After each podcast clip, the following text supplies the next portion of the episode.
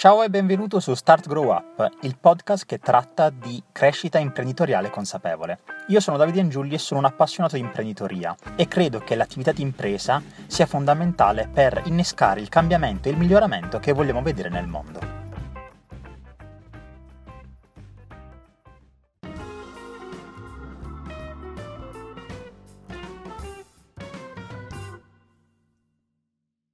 Benvenuti a tutti in questa nuova puntata di Start Grow Up. Qui con me finalmente dal vivo la prima persona che riesco a, ad avere con me personalmente è Novella Rosania. Ciao Novella.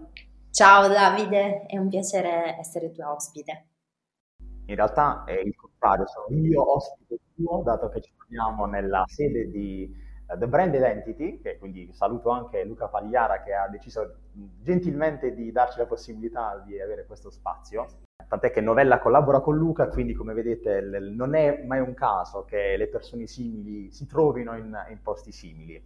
Allora, Novella, noi in realtà ci siamo già conosciuti, abbiamo già fatto una chiacchierata lunghissima, uh, stando in scrivania qualche, qualche, settimana fa, e da lì è nata anche l'idea di, oh, però questi argomenti portiamoli nel, nel podcast. Quindi io già posso dire che un po' ti conosco.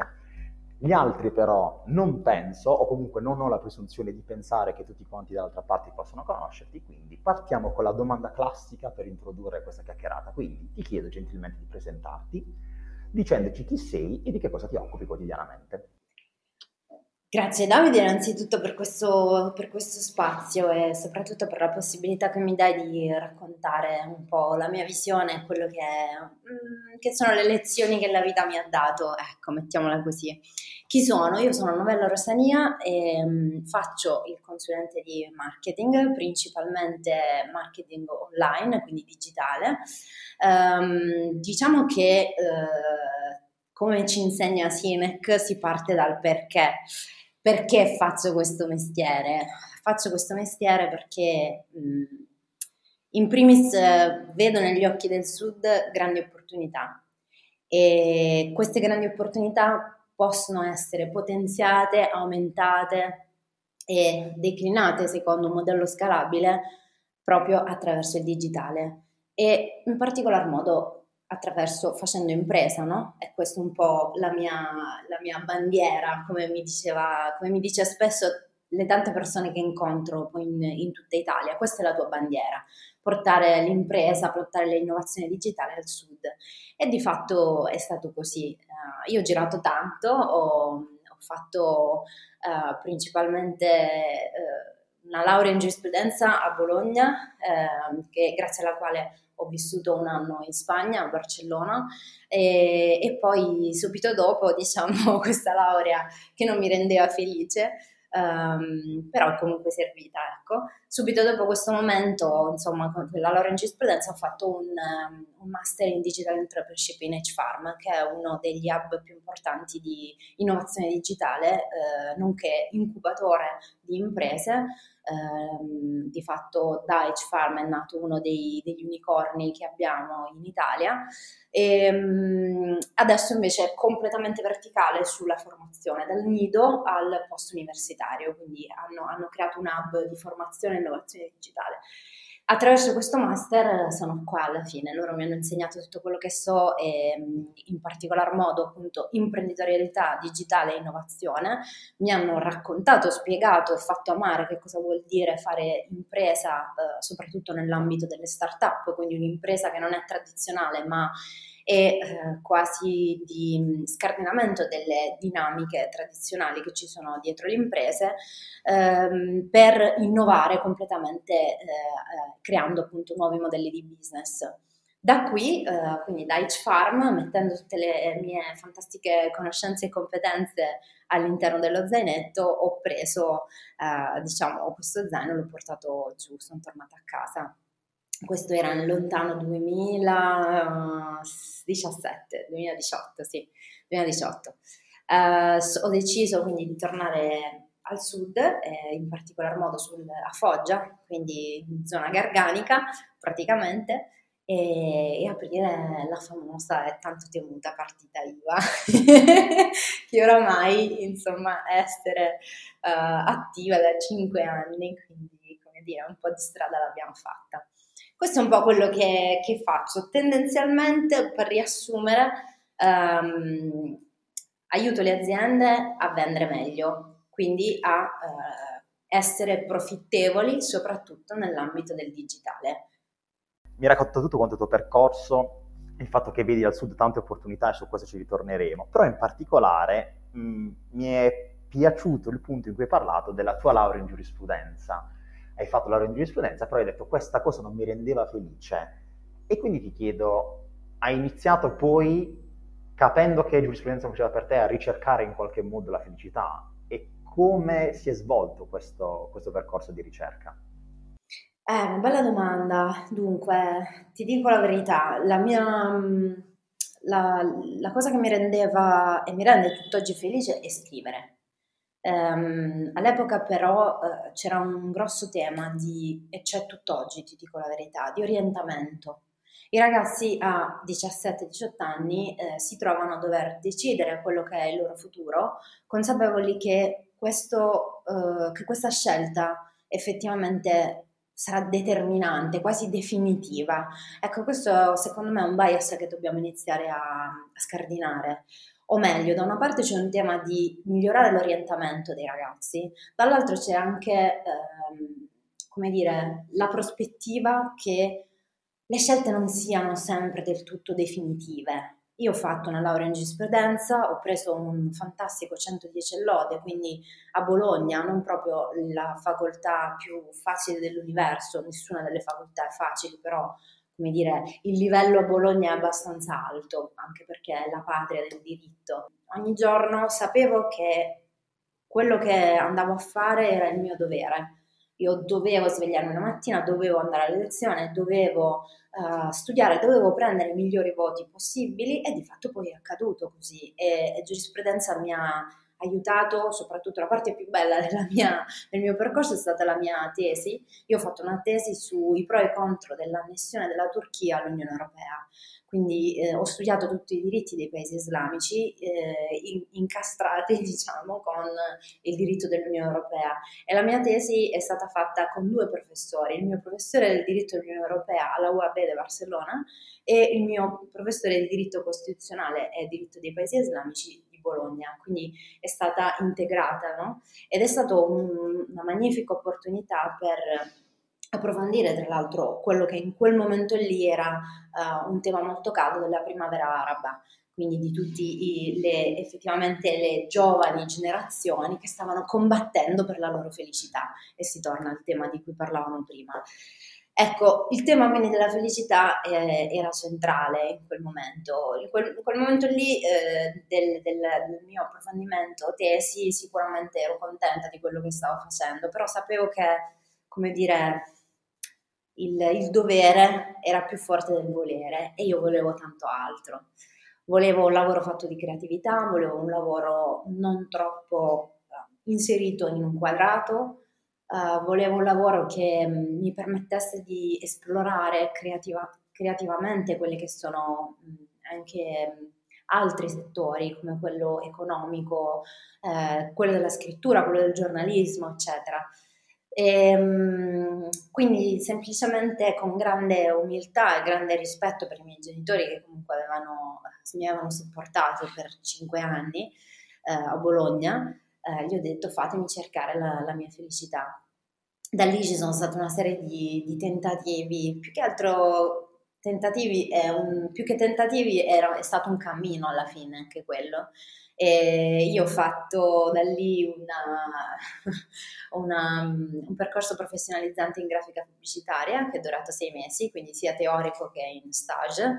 Poi sono diventata fotografa, poi ho esposto alla eh, permanente di Milano, poi eh, ho continuato diciamo, a fare la fotografa dei matrimoni e poi lì a un certo punto ho detto ok, c'è qualcosa che mi manca, devo lasciare un segno più profondo su, in questa terra. E allora ho iniziato a cercare i miei, i miei fantastici master. E lì sono andata a Milano, sono andata al Politecnico di Milano per cercare di, informazioni su come diventare copywriter, quindi sono, la prima volta che mi sono avvicinata appunto al mondo della pubblicità E, e, poi c'è stata la folgorazione di H-Farm che, che, appunto nel 2016, tu considera che nel 2015, sai bene, c'è stato il Mobile Gaddon, quindi eh, Google stava eh, praticamente gli, spostando gli equilibri dal computer al, al mobile, la, se parlavi di Facebook advertising giù, non sapevano manco che era, però sai cos'è Davide? La, io ho, ho, visto proprio un cambio di, di, percezione, cioè io quel percorso lì l'ho iniziato quando uh, era quasi avanguardia anche in Veneto, no? Uh, e di fatto mi sembra che il mio MADE fosse il secondo o terzo, una cosa del genere, quindi veramente agli arbori del digitale.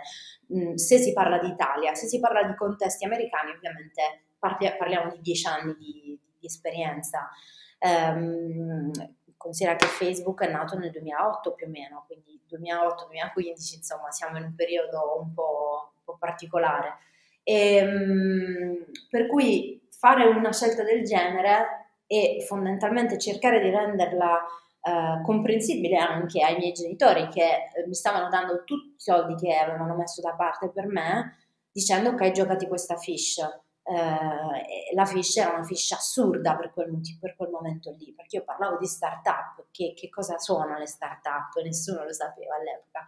Però ecco, lì, quella è stata una scommessa secondo me vinta perché effettivamente mi ha portato um, a ragionare su un altro livello, a ragionare su livelli molto um, sia imprenditoriali ma sia avanguardisti per l'epoca, adesso no, eh, però adesso c'è stato un cambio passo, io lo vedo, eh, la, e la dimostrazione sono la quantità di corsi di, di, Facebook, Google, eccetera, che ci sono sul mercato, cosa che nel 2016 non c'era. E quindi, that's it. Questa è stata la ricerca della, della, felicità che immagino ovviamente non si sia conclusa, sia anzi un qualcosa in, in continuo divenire. Ho notato che tra l'altro parlando della tua ricerca della felicità ehm, sei ritornato su un tema che avevi trattato inizialmente, che è quello dello scardinare le dinamiche. Uh, in che cosa consiste per te questa attività, lo scardinare le dinamiche, e come lo colleghi al fatto che vedi il Sud come un posto in cui creare o meglio rivelare delle opportunità? Allora, um, Scardinare delle dinamiche, la prima cosa che mi, che mi piacerebbe sottolineare, ragionare con te è, um, ok, eliminiamo i bias, cioè eliminiamo quei pregiudizi che eh, ci impediscono di vedere al di là del nostro naso. Il sud è sempre stato il meridione, perché il sud già sembra un po', un po razzista come cosa, mettiamo il meridione, ma il meridione um, è una terra di Turismo sicuramente, turismo forse negli ultimi dieci anni già un po' più eh, cavalcato, vedi la Puglia insomma che adesso è nei giornali americani come, come una delle mete più importanti. Eh, il meridione ha il turismo, ha l'agricoltura, ha eh, forse un po' di attività eh, ittica perché abbiamo, ovviamente abbiamo il mare Um, ho visto ieri appunto ero su Monopoli, il mio compagno mi fa guarda, guarda quante aziende ci sono, guarda quante imprese ci sono ed effettivamente io notavo, non le avevo mai viste, c'erano grandi impianti industriali uh, su Monopoli, su Conversano eccetera e, e, lui mi diceva vedi qui ci sono, qui c'è, c'è un, um, dire, un terreno fertile per, per, l'azienda. Deloitte ha appena dichiarato che sta aprendo la sede a Bari e sta cercando mille posizioni. Ehm, allo stesso tempo, dall'altra parte c'è una fortissima domanda delle aziende di figure altamente professionalizzate, soprattutto nell'ambito tecnologico digitale, che noi non abbiamo. Primo bias. Perché non lo abbiamo? Perché non lo abbiamo la, con la consapevolezza che al sud non ci sono, ad esempio, figure STEM, figure che eh, sono donne, ad esempio, le donne che scelgono in fase di universitaria ehm, di creare, eh, di investire nel loro futuro scegliendo delle facoltà IT, tecnologiche fondamentalmente, ingegneria, eccetera. Questo è, è uno, secondo me già uno dei primi temi che potremmo iniziare a scardinare. Come, come, mi immagino che le cose vadano nel futuro? Mi immagino che le università si attivino sempre di più, creano delle partnership con, ad esempio, università che sono molto più avanzate. Vedi, per esempio, la Ca' Foscari di Venezia. Io frequento spesso il Veneto, appunto, ehm, in, per, per, ragioni formative, eh, sia nel privato che nel, nel pubblico, le università, loro hanno già dei percorsi estremamente formati e che funzionano, quindi basta imparare da loro, basta creare delle partnership e creare degli hub che possano appunto formare quelli che sono i professionisti del, uh, del, del domani su quelle competenze che, uh, che anche il meridione uh, ha necessità. E, mh, L'altro bias, secondo me, l'altro, l'altro, pregiudizio che noi abbiamo è che um, al sud si va solo in vacanza. E, um, io non, non, credo in questa cosa e infatti le mie scelte lo hanno, lo hanno testimoniato. Um, il fatto che io abbia deciso con coraggio di trasferirmi, di tornare a casa, tra l'altro in un territorio che Foggia è molto difficile, molto complesso, un territorio che fa veramente i conti tutti i giorni con la mafia. Io mi ricordo assolutamente ehm, il motivo per cui mia mamma non mi faceva scendere a prendere il latte al, alla, alla, bottega di fronte perché poco più avanti ogni tot c'era una persona morta a terra perché c'era un bar non particolarmente raccomandabile dove si passava col motorino e si sparava. Allora mamma, terrorizzata da questa cosa, ovviamente, uno, ha cambiato quartiere a un certo punto, eh, due, fino a quando avevo appunto 12 anni, eh, lei mi guardava dal balcone quando eh, scendevo di casa sperando ogni, ogni volta che non, non, accadesse niente. Ora, magari questo è ehm, una parte estrema della, della, cosa, però ti dico che noi in particolar modo facciamo i conti quando vogliamo aprire eh, qualsiasi tipologia di realtà, di negozio, di mm, lo che sia, non lo so, qual, qualsiasi cosa, qualsiasi attività con quelle che sono le tematiche eh, della criminalità organizzata. Una criminalità che tra l'altro si muove su delle dinamiche a volte quasi ridicole, nel senso il pizzo è diffusissimo da noi, però ci sono eh, ecco, diversi, diverse problematiche da affrontare. Questo è un freno, un freno a mano notevole ehm, di, eh, affinché eh, i ragazzi, uno, tornino, due, non vadano via, quello è il tema, non abbiano la scelta di rimanere a casa, di, di, di investire sulla propria terra e soprattutto, Davide, di...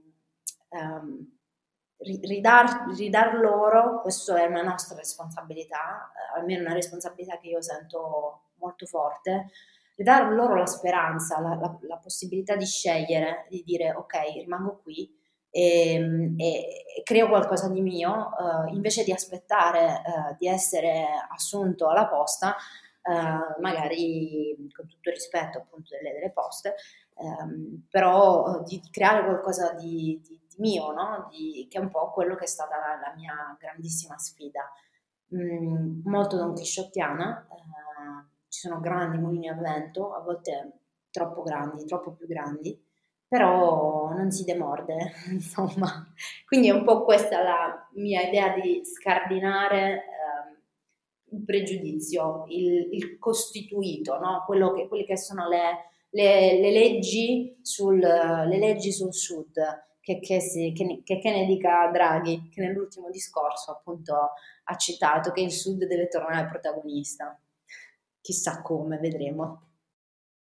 Guarda, uh, Novella, oltre a trovarmi perfettamente d'accordo con te su tutte queste dinamiche e a capire quanto um, questi discorsi pesino su un ragazzo del Sud, entrambi siamo ragazzi cresciuti al Sud, che tu sei andata via, io dovevo andare via, sono rimasto per scelta, come appunto dici tu, per scelta perché mi sono reso conto che il digitale mi dava delle opportunità per allontanarmi da tutta una serie di dinamiche malate come quelle appunto del pizzo, del, um, di situazioni estreme appunto, nel senso il sud non è mafia, uh, pizzo altro, però sono cose con cui dobbiamo magari scendere un attimo a compromessi più che scendere a compromessi, capire che ci sono e trovare il modo per, per arginarle, per girarci intorno. Quindi far finta che non esistano non eliminerà la cosa, ma esserne consapevoli ci aiuterà a prendere delle scelte migliori, in primis per noi e di conseguenza per le persone con cui entreremo in contatto. A questo proposito, uh, ricitandoti, tu mi hai detto uh, ho fatto questo cambiamento, ho fatto tutta questa scelta, questo percorso che sto ancora seguendo, questo cammino, per lasciare un segno. E ti chiedo, cosa significa per te lasciare un segno? E lo collego a una domanda solita che faccio, ovvero cosa significa per te creare valore attraverso la tua attività? Eh. allora, eh, cosa vuol dire per me lasciare un segno? Eh, un'ottima domanda. Um, lasciare un segno per me significa lasciare ai miei figli un posto migliore di quello che io ho trovato. E, ehm, migliore che cosa vuol dire? Migliore vuol dire sostenibile, più sostenibile, migliore vuol dire uh, con uh, più equilibrio, con meno dis- disegui- eh, aiuto, disuguaglianze, perdonami. Um, vuol dire uh, anche con più giustizia, ecco, con più strumenti anche per ottenere giustizia. Questo uno dei, dei, dei grandi problemi anche che noi, noi abbiamo qui. Uh, lasciare un segno significa quantomeno che il bilancio della mia esistenza su questa terra non sia negativo, cioè che quello che io ho, ho lasciato uh, non, non, abbia tolto ma abbia dato. Um, e, e, questo... Um, questa è una cosa che, a cui io tengo molto, anche perché eh, anche dal punto di vista ambientale, che è un tema che mi, mi, porto tanto, tanto dietro, e, ehm, e, e, ti dico che c'è anche un tema di etica, per me l'etica è, è, fondamentale, quindi lasciare un segno significa che comunque anche, soprattutto le mie attività, le mie azioni quotidiane abbiano un sistema di etica sotto che eh, effettivamente sia molto molto stabile. Ecco, sono per me i pilastri più importanti della mia vita sono l'etica, la felicità e l'abbondanza, um, dove per abbondanza non significa mi metto da parte quanto più posso affinché io possa vivere l'abbondanza, ma um, cerco di offrire quanto più possibile affinché tutti gli altri possano godere di questa abbondanza. È come quando vai sul Gargano e eh, la, la, domenica vedi tante famiglie felici che godono del mare, del benessere e magari evitano di lasciare tonnellate di plastica sulle nostre spiagge. Quello per me è abbondanza e l'abbondanza è la natura, ciò che il mondo ci sta offrendo gratis tra l'altro, eh, cioè senza tra virgolette senza richiedere niente in cambio. Noi stiamo un po' tradendo questo patto eh, con, con, con l'universo, col mondo, no? Eh, il mondo ci sta dando tanto, ma noi gli stiamo togliendo tanto, a tal punto che bruciamo eh, la maggior parte delle energie disponibili che la Terra ci dà eh, praticamente con sei mesi in anticipo ogni anno. Ecco, per me ehm, lasciare un segno significa eh, produrre, sì, ma produrre in maniera sostenibile dal punto di vista umano, prima di tutto, economico, ambientale e ehm, dando, mettendo in circolo. Uh, una cosa che, che, che, ci tengo molto a, a, sottolineare, nel mondo impresa si, par- si parla tanto di ritorno dell'investimento. Eh, che cos'è il ritorno dell'investimento? Investi un tot e nell'investimento ti ritorna eh, una certa cifra eh, in, in, in, cambio quindi misuri se l'investimento fatto effettivamente è negativo o positivo, un po' quello che dicevamo prima. Eh, per me, a parte il ROI, ci dovrebbe essere un altro tipo di ritorno, che è il ritorno in felicità, ehm, che mi piacerebbe fosse un altro indice di misura, misurazione delle performance del mondo impresa, dove per felicità intendo non solo mh, quanto sono contenta quando mi vado a prendere lo spritz con i miei amici, ma quanto la mia vita è equilibrata rispetto a un sistema, eh, e quindi quanto eh, la mia vita è um, equilibrata anche rispetto alla vita professionale e alla vita personale. Quanto, quanta energia mi toglie il lavoro, quanta l'impresa, quanto chiede ai suoi collaboratori in termini personali, sta, eh, la, la, persona sta rinunciando all'infanzia dei propri figli perché lavora 12-14 ore al giorno, il collaboratore sta rinunciando a dedicarsi del tempo eh, per eh, esplorare propria,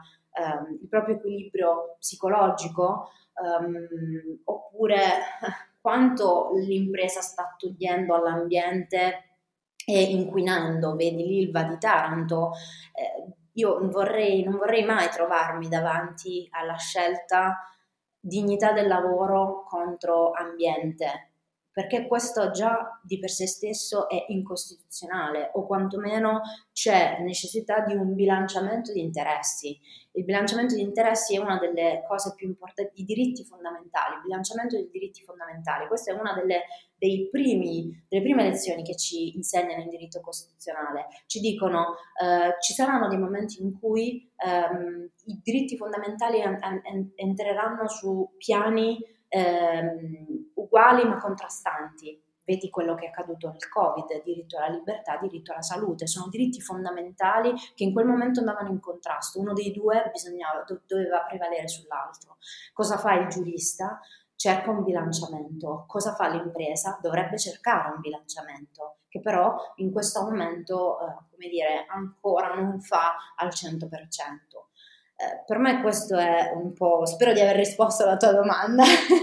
Hai risposto perfettamente, ma sono rimasto affascinato da tutto il discorso del return on happiness, anzi il return on happiness, che è diverso dal return on investment a questo punto, e del fatto che in realtà eh, il tuo percorso in giurisprudenza si risenta molto proprio in questi concetti. Quindi il percorso che hai fatto, um, una cosa che una dinamica, una, um, una, un bias che bisogna scardinare, un altro bias che bisogna scardinare è il fatto di fare percorsi che pensiamo siano a un vicolo cieco, mentre invece in realtà sono soltanto la porta per un altro percorso. Quindi eh, non hai sprecato tempo con, con, la laurea in giurisprudenza assolutamente, ma anzi questi discorsi ti stanno permettendo, ti hanno permesso di diventare la professionista che sei, la persona che sei, perché ricordiamo che prima del professionista viene sempre la persona, e tutto quello che stai improntando adesso e che farai nel futuro. Quindi questo secondo me è già bellissimo di per sé. Più il fatto che ehm, tutti questi discorsi vanno verso una considerazione non solo più etica della, um, dell'impresa, ma anche più olistica che, inclu- che, include, in questo caso, anche un aspetto spirituale, che mi sembra di capire in te sia, sia molto forte.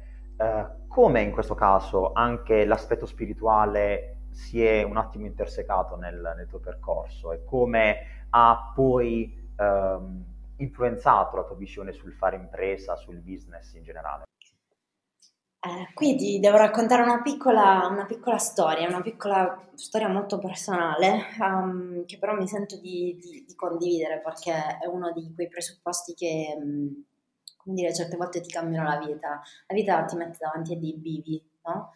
E dei bivi anche particolarmente articolati, duri, difficili, che però um, se, se, messi a leva uh, ti, ti insegnano tantissimo. Che cosa è successo Davide qualche tempo fa? Io sono, mm, sono diciamo, una vittima di violenza psicologica, ho avuto una brutta storia che mi ha tanto tanto segnato e dei quali tutt'oggi porto dei lividi, ma sai la violenza psicologica non, non lascia lividi visibili, lascia lividi invisibili e quindi anche per questo che è particolarmente difficile riconoscerla e riconoscerla quasi come ammetterla a se stessi e eh, farla riconoscere ad altri no? che possano aiutarti a uscire da questo, da questo vortice. Um, questa esperienza nella mia vita mi ha sicuramente mi ha fatto soffrire tanto. Um, è arrivata in un momento della mia vita in cui il, il, la, l'ago di quella bilancia di cui ti parlavo fra vita professionale e vita personale era molto molto sbilanciato verso la vita professionale eh, e io ero una di, quella, eh, di, quelle persone workaholic che lavorava eh, 12 ore al giorno e quando chiudeva la porta dell'ufficio diceva e adesso chi sono se non sono la persona che è dentro l'ufficio e fa questa cosa per così tanto tempo. Il weekend per me era il momento più brutto perché era il momento in cui le, le mie coordinate scomparivano. E, um, in tutto questo vortice, come dire, di, di cose non, non, sane, tossiche, uh, si è collocata questa esperienza nella, nella, mia vita. Esperienza che sicuramente mi ha insegnato, mi ha insegnato tanto. Ritorno alla tua domanda, eh, il tema del, dell'etica, dei valori, della spiritualità. Um, io l'ho trovata camminando. Um, ad ottobre sono partita per il Cammino di Santiago e ho fatto 800 km a, pie- a piedi, per, la pre- per, la precisione 789 perché i chilometri sono fondamentali per i pellegrini, uh, quindi non, non, mi adduco dei chilometri che non ho fatto. 789 km da Saint-Jean-Pied-de-Port, quindi uh, Pirenei francesi, uh, spaccando la Spagna e arrivando a Santiago de Compostela. Um, il Cammino di Santiago per me è stato un percorso curativo, un percorso terapeutico, ehm, assieme ovviamente a un percorso terapeutico reale che ho fatto per essere, diventare consapevole di quello che mi stava accadendo. E um, il, il, cammino non ha fatto nient'altro che eh, darmi tantissime occasioni per ricredermi sul male del, del mondo. Ehm, la parte spirituale è stata esattamente questa. Ti dico Davide, ci sono tre modi, tre fasi per vivere il cammino. 800 km sono tanti, sono circa 25-30 km al giorno, quindi 30, 30, giorni di cammino, 30 giorni con eh, 8-10 kg sulle spalle, tutto il giorno. Eh, ogni, ogni, giorno hai una casa diversa, perché ogni giorno dormi in un ostello diverso, la tua famiglia cambia, la tua famiglia diventano i pellegrini, diventa tutto ciò che è essenziale per l'essere umano ed è essenziale nel pellegrinaggio fondamentalmente sono tre cose. Eh, camminare, e dove camminare significa relazionarsi con l'altro, dormire e mangiare. Queste sono le tre cose fondamentali che sono veramente essenziali nella vita. E questa consapevolezza qui ha fatto completamente cambiare il mio modo di vedere, vedermi nel mondo e quindi vedere anche la mia attività nel mondo, no? eh, l'impresa in questo caso può essere essenziale, può essere etica, può essere ehm, incentivante rispetto alle cose che sono veramente importanti. Camminare mi ha insegnato a, a riappropriarmi di quelli che sono i valori essenziali della vita, um, l'amicizia ad esempio, legami così forti, così indissolubili, così umani e così uh, rapidi come scintille, uh, che sono quelli che si creano tra pellegrini, sono veramente, hanno dell'eccezionale Davide, ti, ti, ti dico che c'è stato un momento in cui, in cui io ho perso il portafoglio a 60 km da, da Santiago e in quel portafoglio c'era tutto, c'era la mia speranza di ritornare a casa, la mia possibilità di dormire in un posto con un tetto, la mia um, possibilità di tornare in Italia perché dopo due giorni sarei dovuta tornare, quindi Ryanair senza carta d'identità non ti fa partire, gli ostelli non ti ospitano eh, se non hai un documento di, di, riconoscimento, ovviamente avevo perso anche tutta la parte economica, cioè non avevo né carte né soldi. In quel momento lì io ho capito che qualcosa di superiore esisteva, non solo in quel momento, però quello è stata la conferma.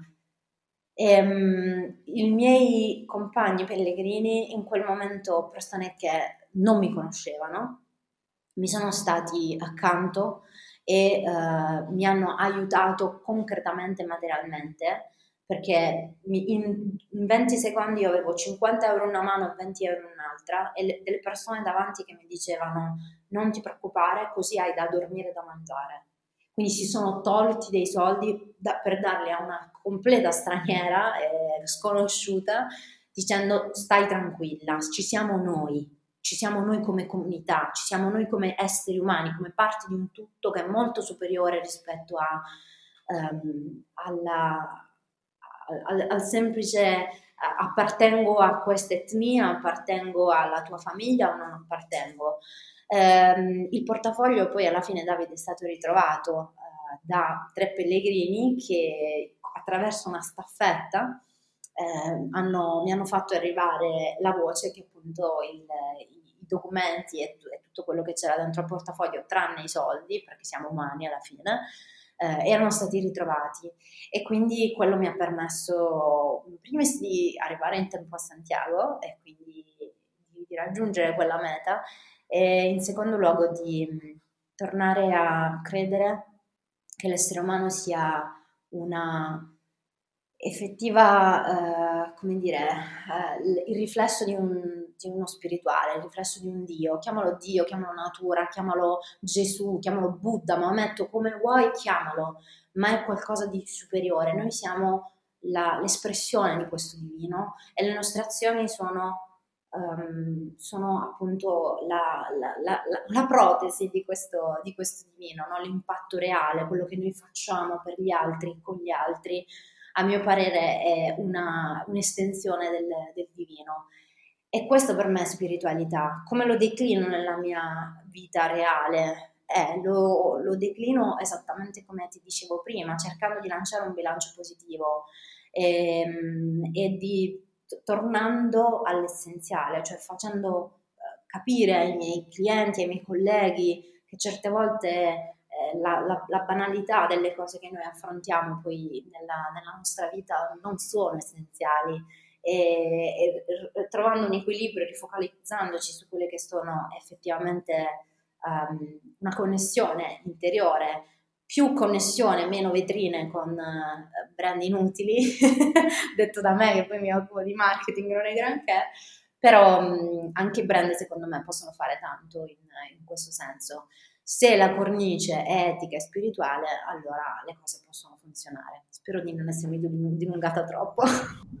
Assolutamente no, anzi la, la storia mi ha affascinato tantissimo e mi sono un attimo immedesimato nel nella novella che si trova senza il portafoglio e gli altri arrivano in soccorso, poi arrivano le notizie positive che è stato ritrovato il portafoglio. I soldi no, ma in questo caso, come hai detto tu giustamente, siamo esseri umani, ma soprattutto quelle, quei soldi potevano essere una risorsa per qualcun altro in quel momento che magari non sai se era... Esattamente, in difficoltà.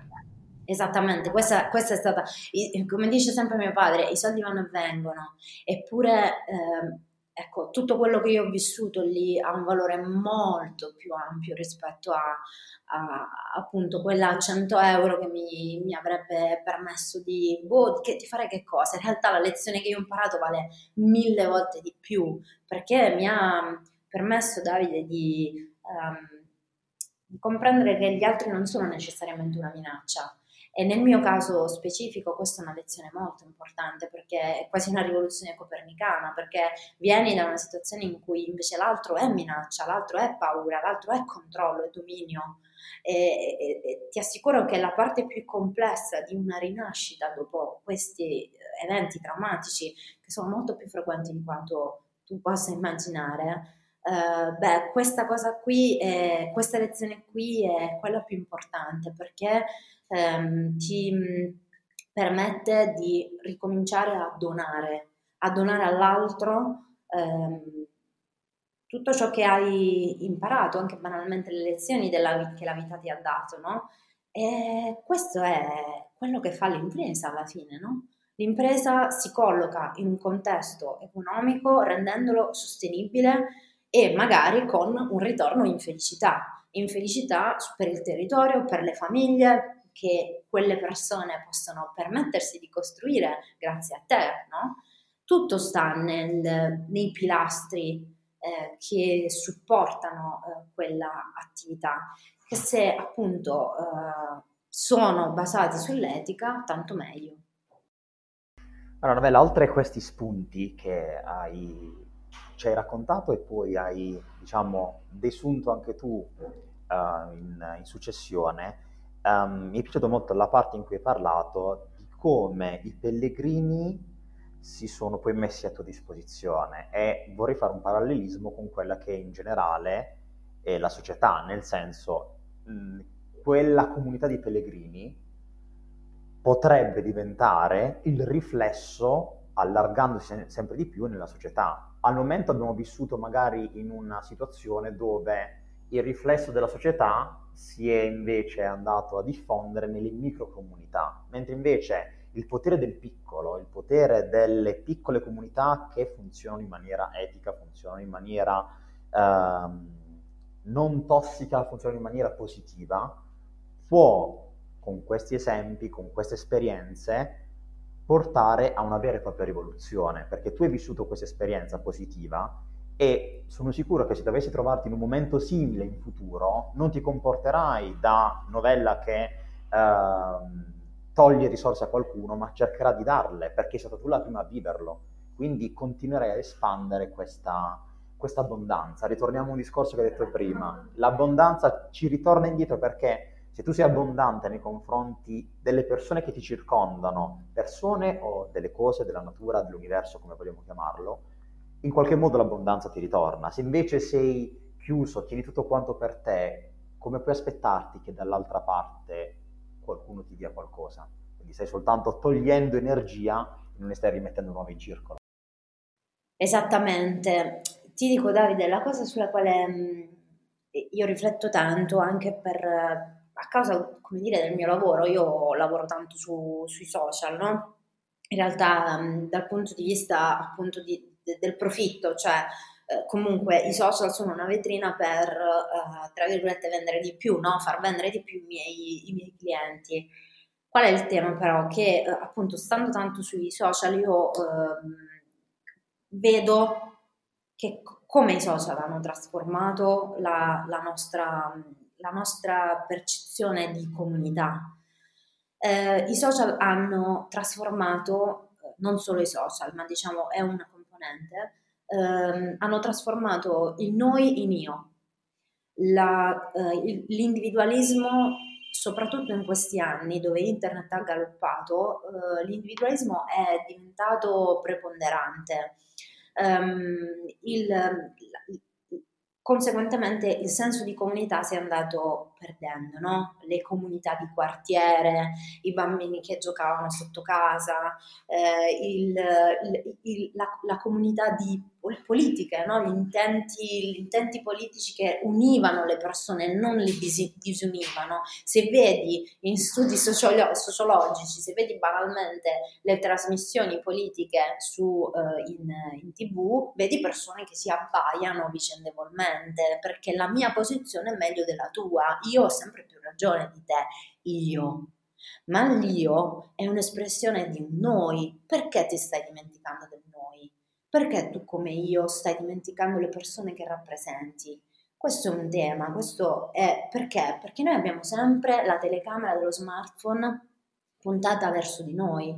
Gira quella telecamera, vedi che cosa c'è dietro, vedi chi c'è attorno. Ecco, il pellegrino questa cosa la fa in maniera totalmente naturale, no?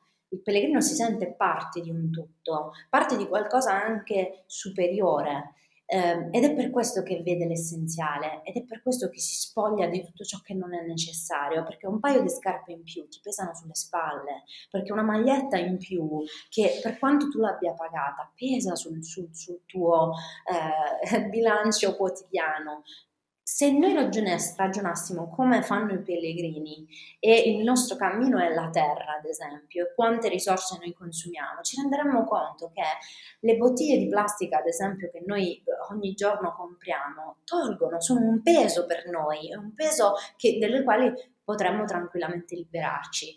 Tornando al discorso di comunità, perché è importante considerarsi come un pezzettino di un tutto? Perché in questa maniera qui hai una visione generale. Noi tendiamo fondamentalmente a concentrarci sul, sul, sul nostro piccolo, dimenticandoci l'impatto che possiamo avere su, sugli altri, no? Ehm, e, e la, ritornare invece a un'ottica di comunità, a un senso di appartenenza che non abbiamo più, appartenenza alla terra, appartenenza alla famiglia, appartenenza alle radici, appartenenza alle tradizioni, perché c'è una crisi spirituale in atto, perché non crediamo più in niente. Non crediamo più in niente, crediamo solo nell'io, perché la società in cui, economica nella quale noi siamo collocati ci vede come un investimento a lungo termine. L'io è un investimento a lungo termine. Noi investiamo tempi, tempo e risorse nell'io per renderci quanto capitalizzabili possibili, quindi ci spremiamo come limoni per poter fare che cosa? Guadagnare di più, spendere di più e affinché altri si arricchiscano, arricchiscano sempre di più. L'internazionale oggi, 16 maggio, ha pubblicato un articolo dove dice che i miliardari sono un peso per tutti. Ecco, il tutti è la comunità di cui parliamo. La forchetta fra persone che posseggono enormi capitali di cui fondamentalmente non se ne faranno niente, nemmeno le dieci generazioni che, che verranno, perché tanto la Terra tra un po' sparirà, quindi chi se ne frega, andiamo su Marte, come direbbe Musk, no? Ecco, eh, quel, quel benessere economico non è più un benessere, quello è un togliere. Pensare a un capitalismo diverso, perché lo so che purtroppo questo capitalismo non ce, non ce lo toglieremo quasi mai, eh, renderlo più sostenibile, quindi distribuire le ricchezze in maniera più ehm, egualitaria, significa tornare a un senso di comunità e quindi un io che si ritrasforma in un noi.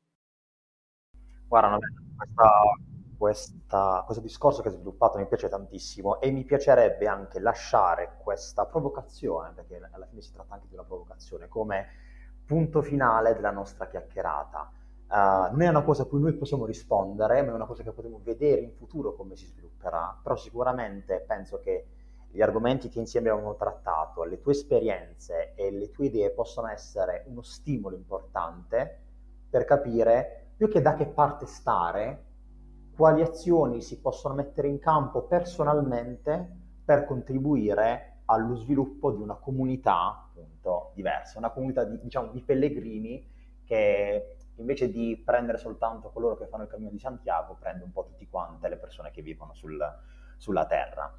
Uh, prima di chiudere effettivamente, io però ho sempre tre domande di rito che faccio a, ai miei ospiti, quindi ti leggo al volo le domande così poi andiamo a conclusione e ti lascio andare a, effettivamente a, a, lavorare.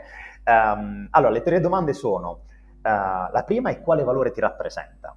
La seconda è quale libro stai leggendo al momento e letto recentemente ti senti di consigliare? Terza e ultima domanda, quale citazione o tuo motto personale o tua frase iconica pensi ti possa rappresentare? Da dove iniziamo? Ammazza! allora, quale valore mi rappresenta? Eh, penso di poter dire quasi sicuramente l'abbondanza, ritorna, ritorna il, il tema, lo, lo, lo, ritengo molto centrale e insomma vi ho spiegato ampiamente che cosa vuol dire abbondanza. Quale libro vi consiglio? Assolutamente sotto ogni profilo eh, Marco Deramo, Dominio. Um, è un libro straordinario che racconta la guerra invisibile dei potenti contro i sudditi, dove appunto i potenti sono le società tecnologiche e i sudditi siamo, siamo noi.